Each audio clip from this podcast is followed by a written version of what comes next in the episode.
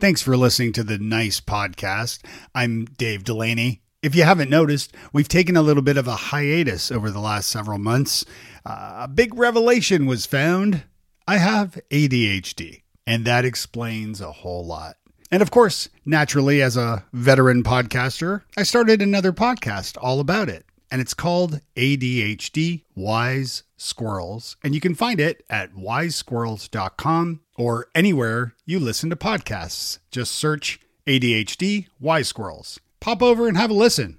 Let me know what you think. Thanks. You may know you're listening to this show along the Marketing Podcast Network, but did you know there are other great shows on MPN to help your business? Christy Hiler hosts a fantastic podcast called Own It. Christy, Tell us more about the show. Own It is all about celebrating women and non binary advertising agency owners. We talk about buying out of the Boys Club of Advertising because less than 1% of ad agencies are owned by women. And where can people subscribe? You can find the podcast at untilyouownit.com. We're also on the Marketing Podcast Network at marketingpodcast.net. And of course, you can subscribe wherever you get your podcasts. You heard her go subscribe. We can't yeah. grow as a company unless all of us or some of us have access to what's in your brain. And so I think for companies and organizations to grow, there's got to be a way for others to be able to look at what others have done or what they hear or what they found or what they're working on so that we can so that we can collaborate and work together.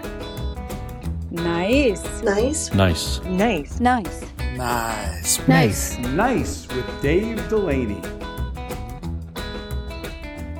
Today I'm speaking with Jane Allen, the Chief Executive Officer at Nashville Entrepreneur Center. Jane, I am thrilled to have you here. Thank you for joining me today. Thank you. It's my pleasure to be here. Happy belated birthday. Oh, yes. Thank you. so, did you uh, did you have some nice uh, birthday celebrations? You know, I did. I actually have three ch- or four children, and three of them were able to be here with us on Saturday, and so um, we had a we had a lot of good quality family time. Nice. How old are your kids? My youngest is 17, and that's my only female. And then I had three boys in three years. So I have 22, 23, and 25. Holy crow. Mm-hmm. Yes. Mm-hmm. A lot wow. of fun. So we yeah. actually, my third born son, his friend is a walk on at Vanderbilt basketball team. Right. And he's actually getting playing time. And so for my birthday, I wanted to go to the game and and see Drew play and let Ty be able to see Drew and we did and he got to play and they won so it was it was a lot of fun. That's awesome. That's great. Yeah.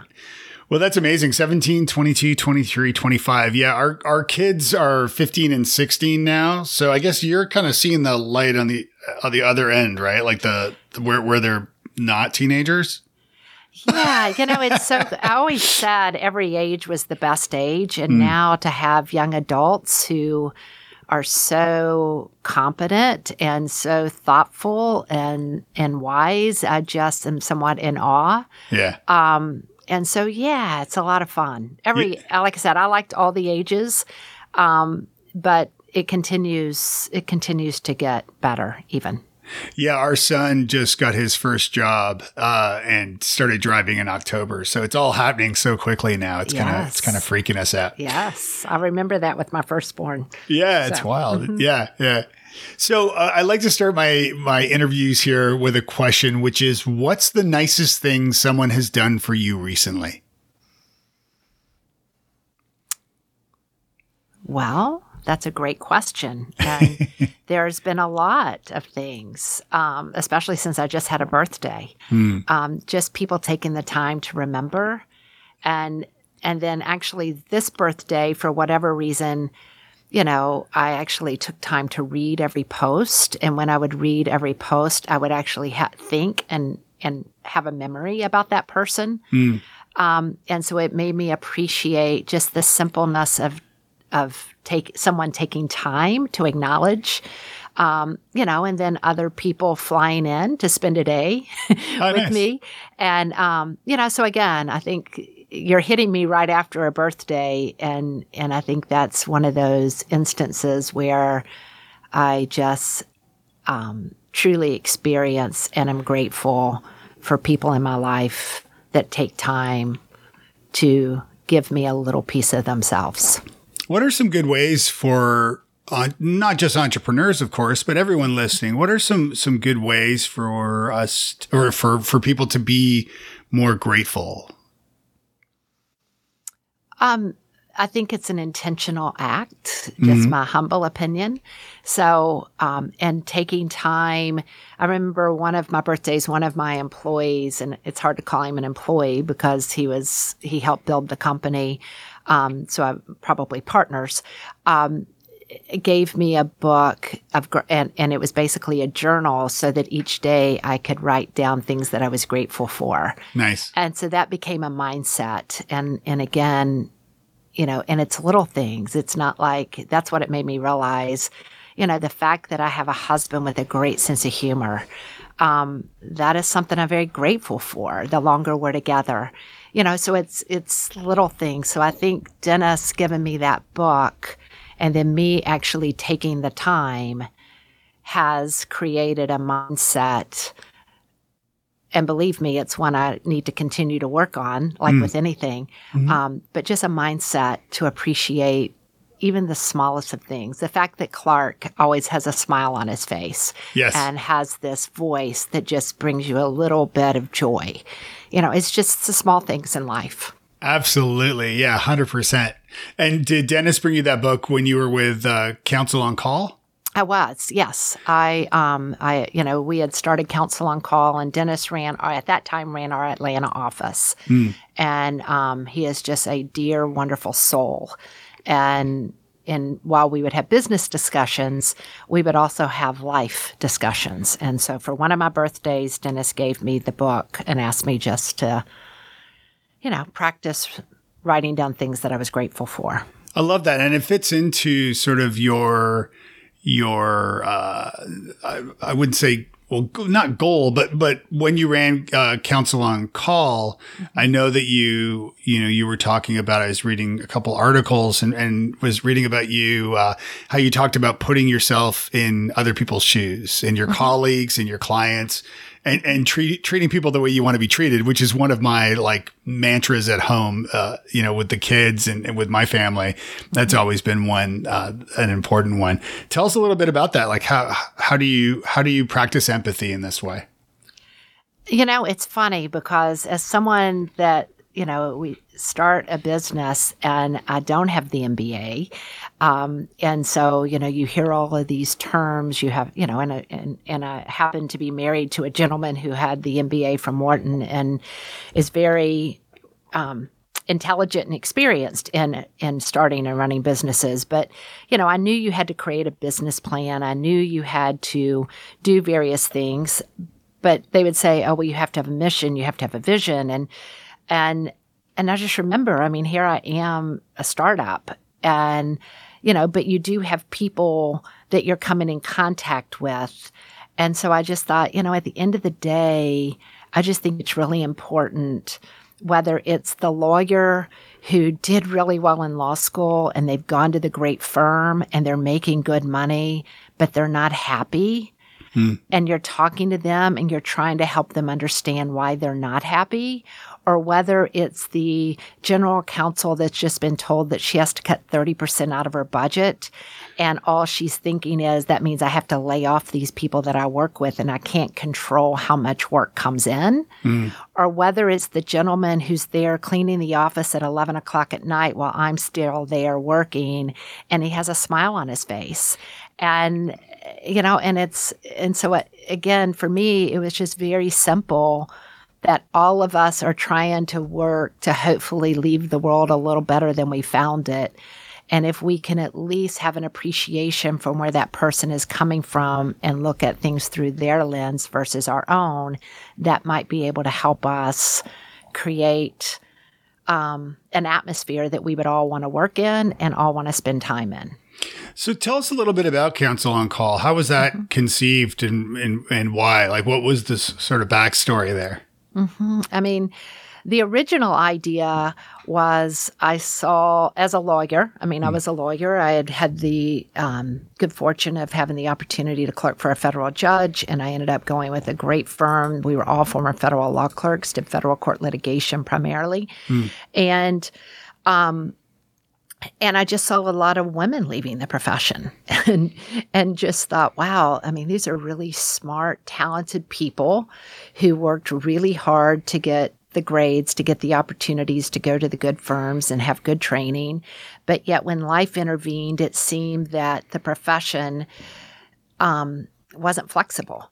And and I understood that. And but at the same time I kept thinking, but there's got to be a way to get work done without requiring somebody sit in the office and bill in the office day in and day out. And understanding this was in the 90s hmm. and so i thought well if the woman whose mother is ill and she needs to go and be in ohio while her mother is ill you know, maybe she could actually still do some work from Ohio um, and, and not be sitting in the office. Or the obvious is the, the parent with the child. Right. And so it all started thinking that while we have a very diverse profession and that so many people come into the legal profession, we all are not pre law majors.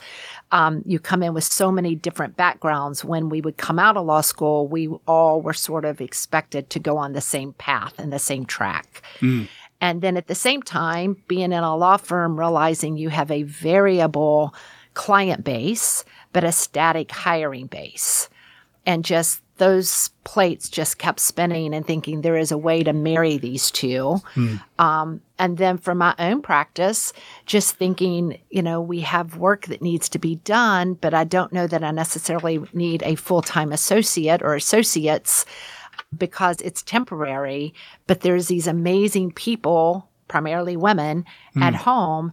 And could I tap into those individuals and give them the opportunity to stay connected to the profession and, and work on interesting things, but not have the burden of having the overhead and all of the, you know, downtime, so to speak? And is there a way to make all of this work? And so those were what I would call spinning plates. And then, um, and then I tried it um, as my children were born, and I saw that it could work. And and lawyers were calling, wanting to know how can I work like you work, and um, and I thought it was really quite simple. And in that, you know, you get paid for when you're billing work, and and you know, and Yeah. and and and you you work on a team and then at the same time my husband again was i think you're on to the future of the legal profession. Um, there's only a, this is done in other industries. It's only a matter of time till it's done in law. And that was enough of an impetus for me to go out and start talking to federal judges and others about this idea or concept. And with that it took off.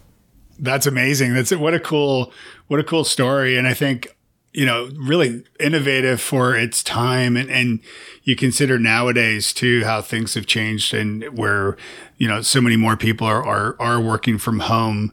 Uh, uh, you know, not just for mat leave, of course, but it's interesting too. I mean, I think what, what are what are your thoughts on the sort of the state of parenting of new parent uh, parenting leave in in I guess in this country in this state. I know like more companies are taking the lead to say, hey, you know, you get X months or weeks off or what have you, and they're paid and so on. But I'm Canadian, right? So I'm from Okay. uh, so Got it. So my wife, who's from Tennessee, uh, lived in Toronto with me uh, for for and we when we were married, and we were there for six years before moving uh, uh, to Nashville. And while there, we had both kids, and my wife was like flabbergasted that in Ontario. Legally, they have to keep your job for a year, but the government pays like 80% of your wages, give or take, for, and you, for 12 months. And you can also split that. So like the mother can do six months paid maternity and then the father could do six months paternity if the mother wants to go back to work and so on. Usually it's better in that order uh, for obvious reasons. Um, what are your thoughts on, on this, the state of, of this here? You know, I mean, that's a complicated question um, because I can see it from an employer's perspective and an employee's perspective, from a parent's perspective. Yeah. Um, I, I don't think it's that simple. We have chosen to live in a country um, that has a different form of government than Canada. And so, you know, in Tennessee, we had 16 weeks leave allowed by the state government that we could exercise if we so chose. And then employers could pay for that or pay part of that or get insurance to help cover the cost of that. Um, and so, again, I don't. I don't know that I have a specific opinion on that because, quite honestly, no one's ever asked. Um, but with most questions similar to that, I would say it's complicated because I think I could see it through the lens of the employer and trying to manage margins and trying to make sure you're profitable and trying to make sure you also get the work done and trying to be able to do that. Um, and then at the same time, from the lens of the employee and the new parent, both male and female.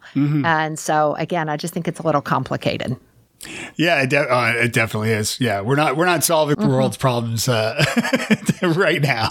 We can do that over over a coffee later. Um, Exactly. right.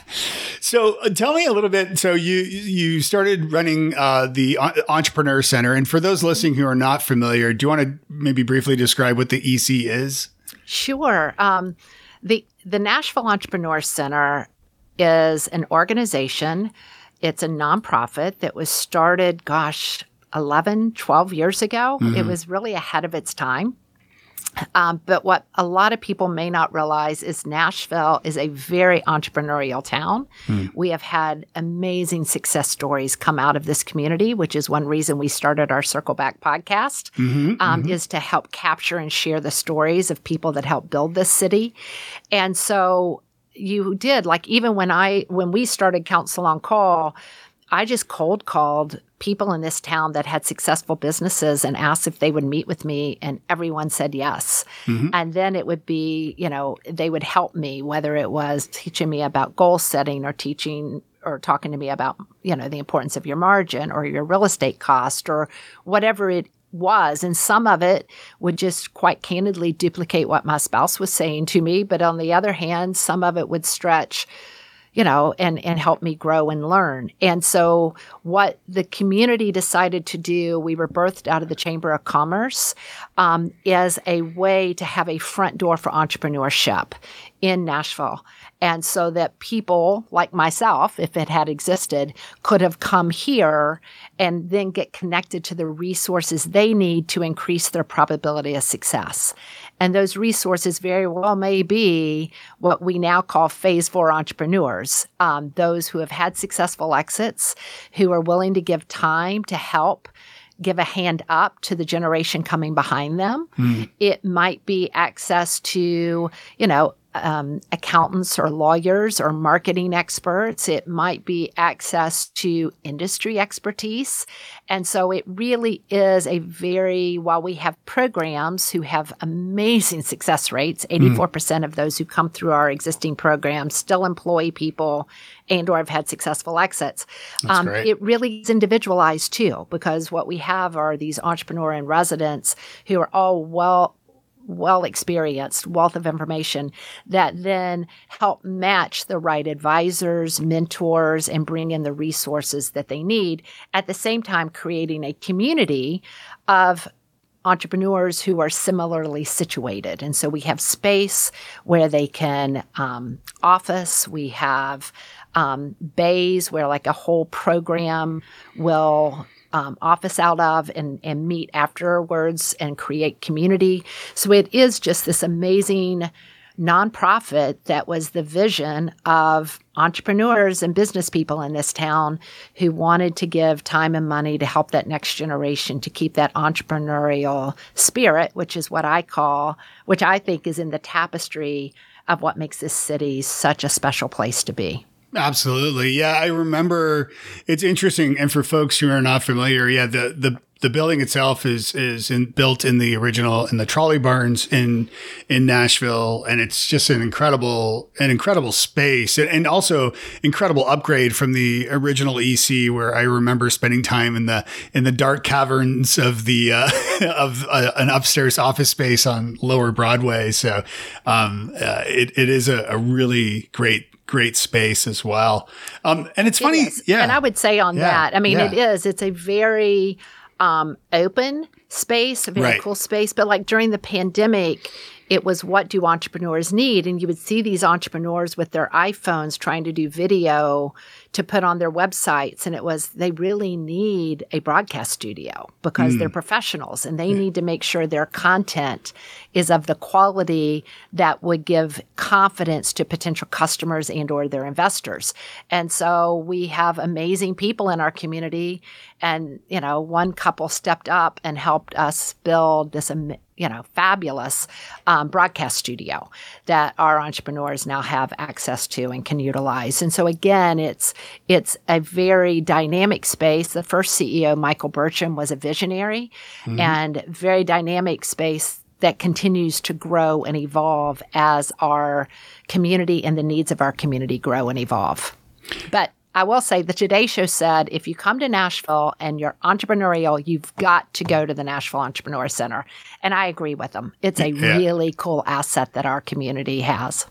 And you've you've been at the EC, excuse me, for 2020 or 2020 2020, right? I, my first day was October 21st, ni- 2019. 19. Okay. Mm-hmm. Okay. And so the last two months of 19 and then all of 2020 and 2021. Right. So what were your biggest challenges at the off like when you when you began the role, what were your what were your challenges like then? You know, it was, I met with over 300 people in the community in the first 90 days hmm. because I knew that we were at an inflection point of what does the future of this organization look like and what, what are the needs for 2020 moving forward versus what the needs were in 2010 Mm-hmm. and trying to listen to different stakeholders in our community. And then, you know, being able to do that. I always say it's, you know, changing the tires while you're running down the highway. And that's what any entrepreneur does. Sure. And in some ways, this is an entrepreneurial organization that was ready to move to the next stage of, of I would call it growing up. Mm-hmm. And so it was, you know, being in a position to be able to put together a strategic plan and work with the board, it was important for me to do a really deep dive very quickly. And so I think that was it. But thankfully, you'd think we knew a pandemic was coming because I finished the meetings January 31st. We had our board strategic meeting, I think it was February 19th. Hmm. And then, of course, the pandemic hit in March. And so we have been very well poised because we have our mission and our vision and our three to five year strategic plan that helps set the framework for everything that we have been doing and have done during the pandemic as well as coming out of the pandemic, or maybe we're still in the pandemic. Um, but, you know, we went virtual before most went virtual. Um, you know, we had already looked at our programs and trying to be able to reach um, entrepreneurs without them all having to drive down to this cool space every every week. I mean, so we were already putting things in play that where we were able to flip the switch on very fast, so that we were able to expand our um, reach into the entrepreneurial community at a time when I think it's you need entrepreneurs even more because entrepreneurs are typically problem solvers, and we had plenty of problems that needed to be solved. Yeah, and as you transition into uh, the pandemic, you know when when a lot of what this what this the place is about is the space to bring people together, you know, under one roof, so to speak. Um, are, are were there concerns for you for the the future of of the organization as as it is as the space is is you know appl- applied here? Sure. I mean, you know, I, it's a big, beautiful space, but it's also right where like a future condo could go, and and, and the rate of condo growth in Nashville, it's kind of astronomical. So well, we're in historical. We're in the old trolley barns. yes, And so the city made a commitment as far as preserving a bit of our history Right. in, in, in amongst all the growth. Um, and so I was never really worried about that. Quite frankly, I was more worried about the entrepreneurs and the community we serve. And so what many may not remember is we had a tornado hit a week before the pandemic. And the tornado hit East Nashville and North Nashville. And we, uh, there were a lot of entrepreneurs that lost everything. Yep. And so, having been an entrepreneur and realizing you need to make payroll, whether you have internet or electricity or not, we went and in in our community, we went and just let people know our doors were open and and we would find a place for them here. And so we, even though we had a waiting list to get in at that time, we set up tables, um, and you know we just had people here getting access to the things that they needed until they could come up with their plan A. You know, we were sort of the, um, you know, what's that called in emergency? The triage Right. to at least allow them to meet payroll, to get their bills out, et cetera. Um, and then, of course, you have the pandemic that came right behind it. And so a lot of people still needed these doors to be open. And so while, yes, we had to shut down for the 30 days that the mayor mandated everyone shut down, we felt that we were an essential business because you had entrepreneurs who had children now at home working and they needed a space Yeah. and you had people that needed the high speed internet. And so while we definitely saw an attrition of the number of people that came back, we never questioned whether there was a need to have a space available. Then it became working with my staff and making sure safety. And we had a woman on our staff who was so committed and really had done the research of how could you open safely and we had to go to the expense of having extra cleaning and you know all of those things. And so then it becomes an operational puzzle um, with cutting expenses and seeing can we really keep the doors open. And so i believe as the leader of the entrepreneur center that we as an organization need to model um, being a good business. And so we really we put together a four step um, expense cutting plan. And Yeah. thankfully, we didn't have to get to step four, which was shutting the doors. Yeah. And so we were able to be able to make some cuts, tighten our belts, um, and then again, really be the eyes and ears of the needs of the community during a very challenging time.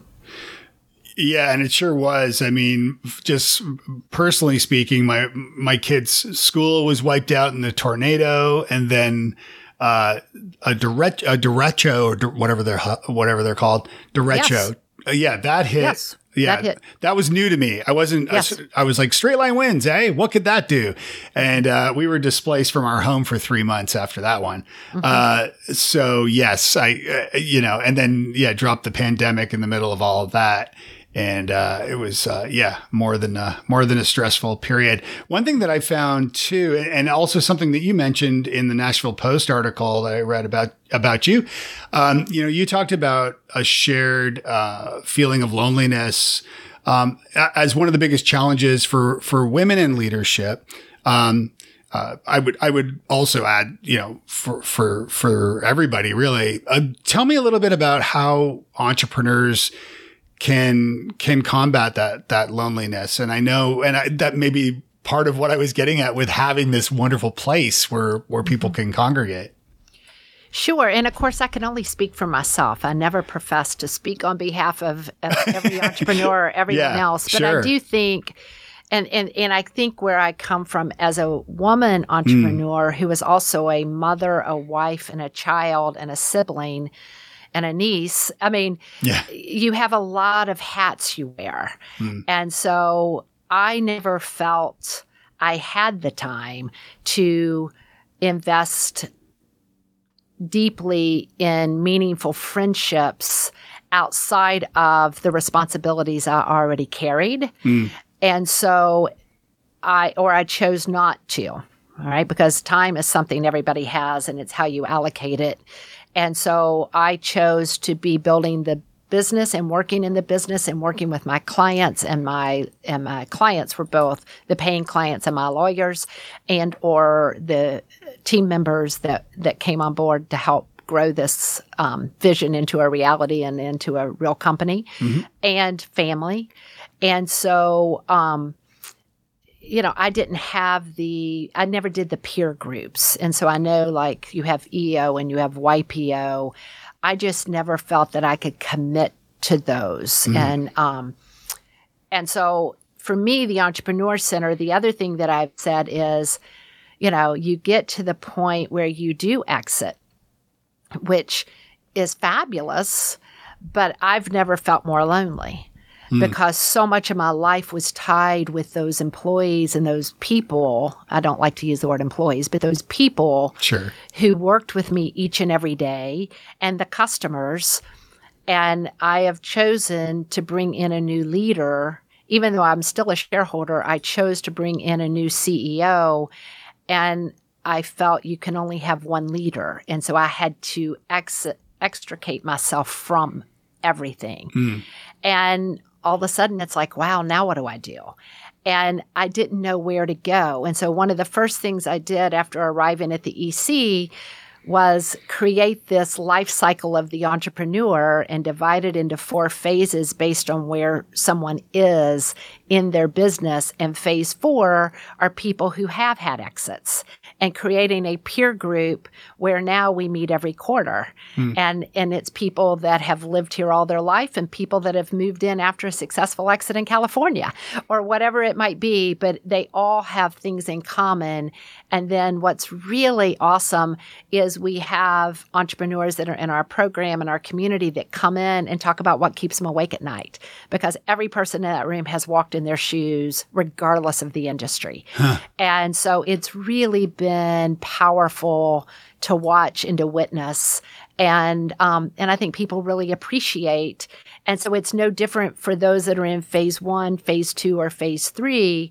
Yes, you can come and be in a program, but you also can just be a member of the Entrepreneur Center. And yes, we will have events, but we also can connect you to an advisor or a mentor. Or this year, we're going to do like different panel discussions on topics that people care about or do little mini boot camps. So again, it's a way for you to pour into your business, but also pour into yourself a little bit by meeting others who are similarly situated. Do you And think? so it's uh-huh, go ahead. oh no, go ahead. But I think, and so I think it is because for some, entering a program that's a year long, that's that's that's a big commitment. Right. I love that so many do it. Quite candidly, I don't know that I would have.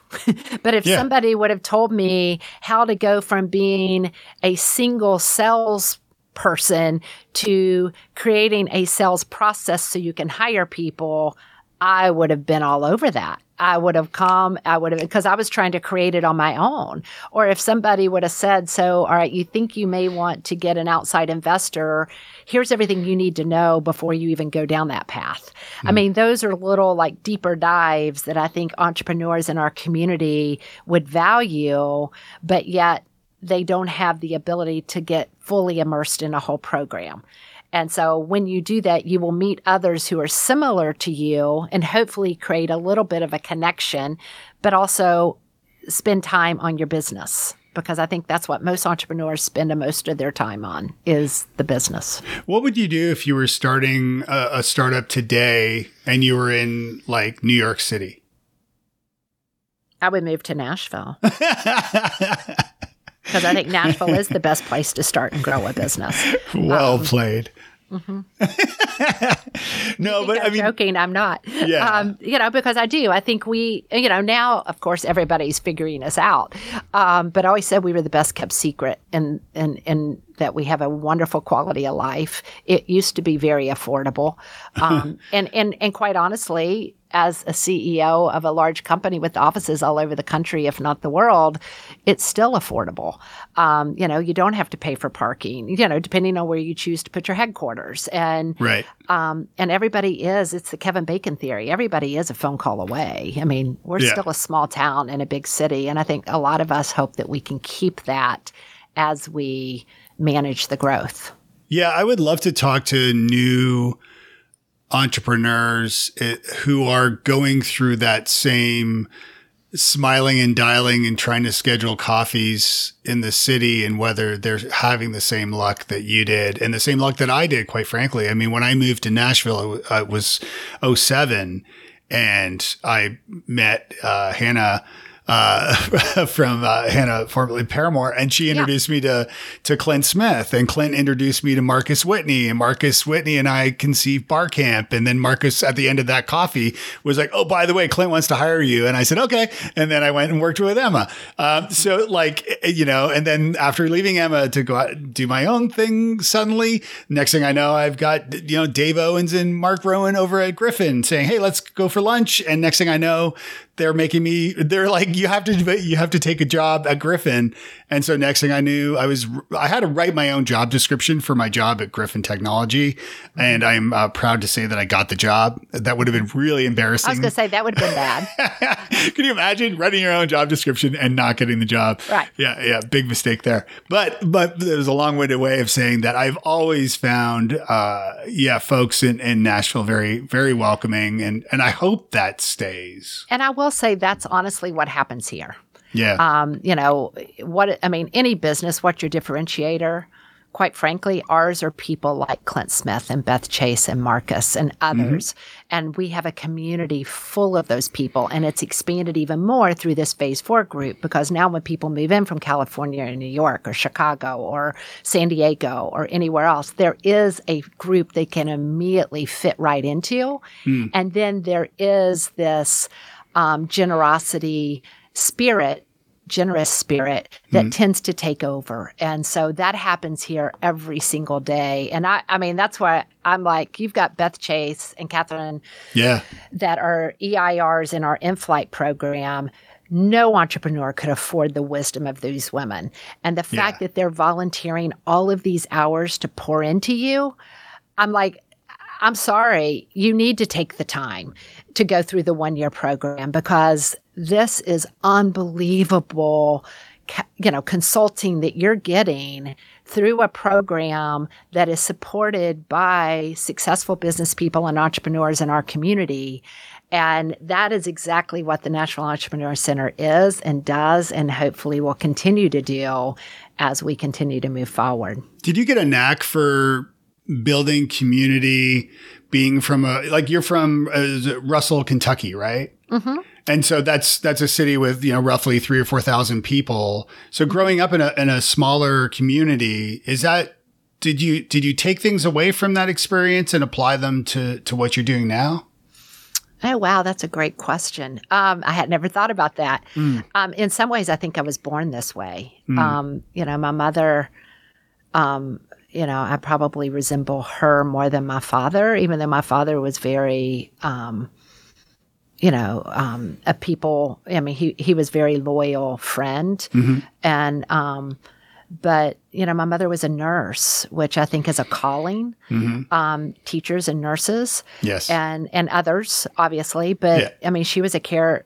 I don't know. So in a small town, you know, maybe. Um, maybe I, I I would have to I would probably have to give more thought to that to see um, how much of an influence I was the I was the youngest of four. Mm. So when my siblings needed to sell candy or any magazines, I was always the person to go door to door and do all the sales for them.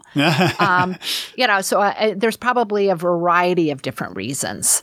Um, and and I learned to talk to people in our neighborhood so maybe that's a small town. I mean, you did let your seven year old kid go door to door to 40 different houses with people you didn't really know that well. Yeah. And, and, and I would, and I would get to know them and I would know everything about them.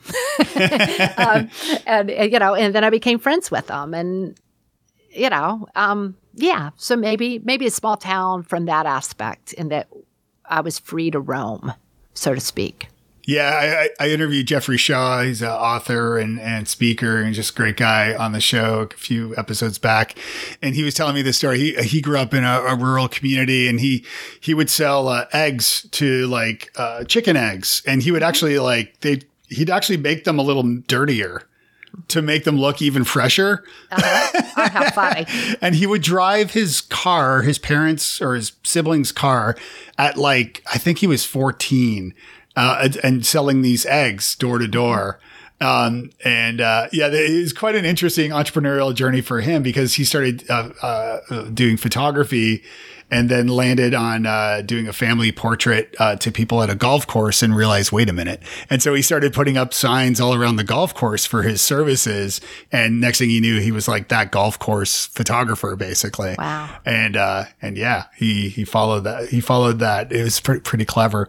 What did your uh, your mom was a nurse? What did your father do? Um, my father was actually a federal agent. Oh, nice. And, mhm. and so, um, yeah. So, That's interesting. I bet he had some interesting stories. oh, he did. Yes. yes. And he was a great storyteller, Yeah. um, a fabulous storyteller. And, um, but yeah, what about what about your siblings? What do they do?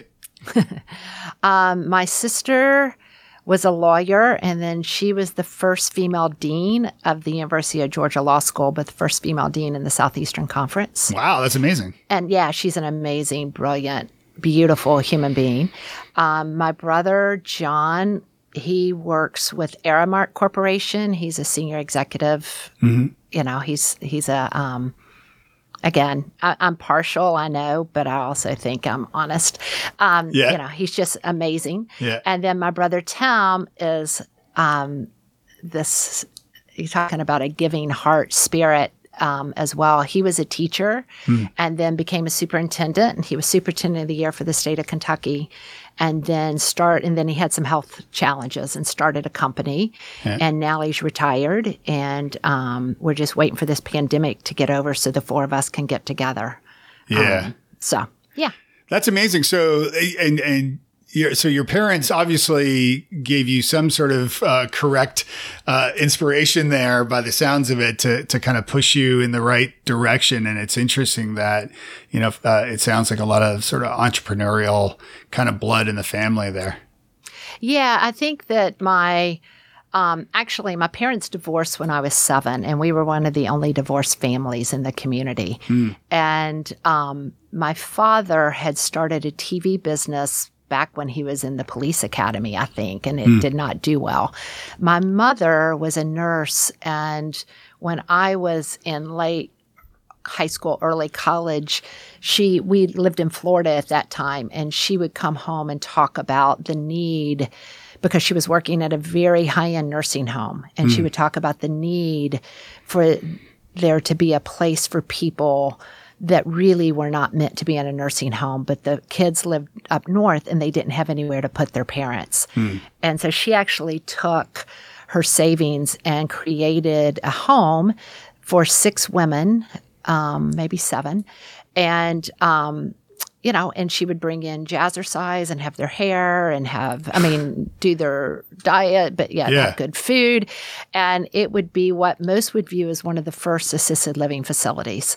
So, you know, um, she was very entrepreneurial in her own way. And I think that's one reason I'm here is because she didn't have anything like the Entrepreneur Center. She didn't have the business acumen. She just had the vision and saw the need, but did not know how to make money and ended up having to sell it instead of filing bankruptcy. And, um, and so I think that when you can take someone like that and pair them to allow them to learn while investing in the business, but learn where the money's coming in and where it's going and margin and all of those good things that those people help me understand, um, then I think we're doing we're doing good for our community and helping create successful entrepreneurs who ultimately create jobs and um, and hopefully do things to help us live in a better place. How can you how can you record or, or keep track? I mean, um, you know, obviously, you know, your siblings le- uh, learned lessons there, and you and you did too. But are, are there ways? But you also talked a little bit of, uh, previously about, um, you know, initially coming to Nashville, meeting with or, or taking the job and meeting with with people and getting a lot of information, sort of about the lay of the land and so on. But uh, did you? I'm, I'm curious, you know, for other entrepreneurs listening who, you know, maybe scheduling coffee meetings with, with other folks to learn from them and so on. how how would you record that information? Did you record that information? Meaning, like, did you journal it? Did you put it in a spreadsheet? Did you like just you know store it all in your head? And you know, how did you how did you keep track of what you were learning? I record everything. Ah, interesting. okay. When I was practicing law and um, and got pregnant, I realized I could go on bed rest tomorrow, and my clients' matters needed to go forward, and so I started chronicling conversations or follow ups or anything that needed to happen, and so I actually started it in my legal profession. And then once with, you know, starting counsel on call, I would I would record anyone I spoke with and the essence of the conversation and then created the database or, you know, we bought an off the shelf software at the beginning um, that we just kept everything in. Um, and so even at the EC, you know, same thing. I always say if I got hit by a bus tomorrow, everything needs to keep mo- being moved forward. Yeah. And so if there are conversations or things that have occurred, I need my team to be able to pick up and keep moving forward and and not let you know the fact that I didn't take time to record things be a problem. So I actually record I mean when I say everything, but important conversations that help us be able and then it also allows me to go back and review like okay i heard a great idea i remember such and such told me that what exactly was that Right. and so it allows me to go back and get it as well. So yes. That's brilliant, and I love maybe your maybe that came from your dad somehow with his work with intel, intelligence. It's like recording, take notes. Um, no, but I love that too because I think it, it is such an important thing because yeah, I mean, as you said, it's a you know it, it's an idea bank, but it's also a relationship bank where you can go back and try to find you know who told you what and and kind of piece it back together. And the other side of it too, as you, as you were saying, is making sure that your team members are uh, you know armed with everything they need. You know, God forbid you're not able to to show up to work, and um, you know I, I I think of that with myself in my own business. You know, making sure with Future Forth that my wife has passwords to everything, and she knows how to to you know uh, who the clients are and so forth, so that she can she can follow up with people too. If you know, God forbid I. I get hit by a bus or something. Yeah, and I think that and it and it goes both ways. I mean, Right. part of my job is to create a sustainable organization. And so making sure that the information and I, you know, and things that other people are doing are also captured.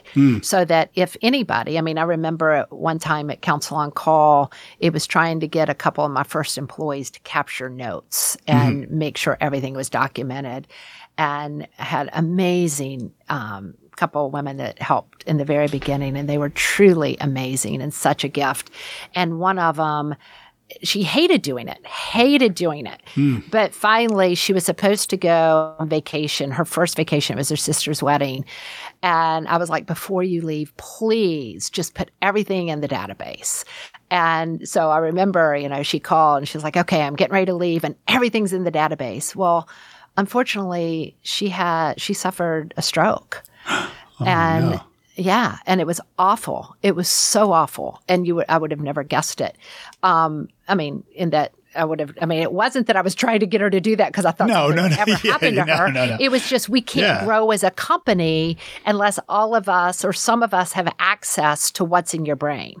And so I think for companies and organizations to grow, there's got to be a way for others to be able to look at what others have done or what they hear or what they found or what they're working on so that we can so that we can collaborate and work together. And you know, and that just sort of was the exclamation point on oh my mm. gosh, this is so important. Yeah, no, it is, and it's a good good reminder to everybody listening. All right, I'm going to move to the lightning round because I know I've got to be respectful of your time here. So, complete this sentence: "Nice guys and gals finish." First. What's a nice book that you recommend to the nice makers? A nice book. Well, all right. This is going to sound weird, but the Bible. All right. Uh, any any new Old Testament? Any sort of I just, for me, there were moments, in, especially in li- entrepreneurial journey, but even life, hmm. where it's like, oh my word, I just can't do this. Uh, And then I don't know, I would just find like there was a scripture about, let me take your yoke. And I would literally, I could just picture taking the yoke off my shoulder and giving it away. Hmm. And it just allowed me to sit up a little tighter, or with you, all things are possible. Mm-hmm. Okay. I mean, just the little, just little snippets that it would be, you know, put a smile on, be a light, try to be a positive in this world, and hopefully make a difference and make a positive impact. And so for me, that really is the book that has stood the test of time. Um, I've read lots and lots of books, but that's the one I still keep going back to no matter what my journey is. how is Jane nice to herself? That's a work in progress. um, I think it's what I said about my birthday. It's taking the time to read each post, even if it's happy birthday, and then taking the time to think, how do I know this person? And allowing those memories to sink in and bring a smile to my face. Um, and so I think it's really just taking time um, to allow myself to read or to do a devotional or to read the Wall Street Journal or you know it's Yeah. ta- it's giving myself permission to take time. If you had a billboard, what would it say? It would be a pair of shoes with put yourself in the other person's shoes. I love it. Jane, thank you so much for joining me on the podcast today. How can folks get a hold of you? Um, it's Jane period Allen at ec.co. Cool. Well, thanks a million. Uh, I will, uh, yeah, it was a lot of fun. Thanks. Thank you. Bye bye. Thanks for listening to the Nice Podcast. I'm Dave Delaney, and you can get in touch with me at futureforth.com.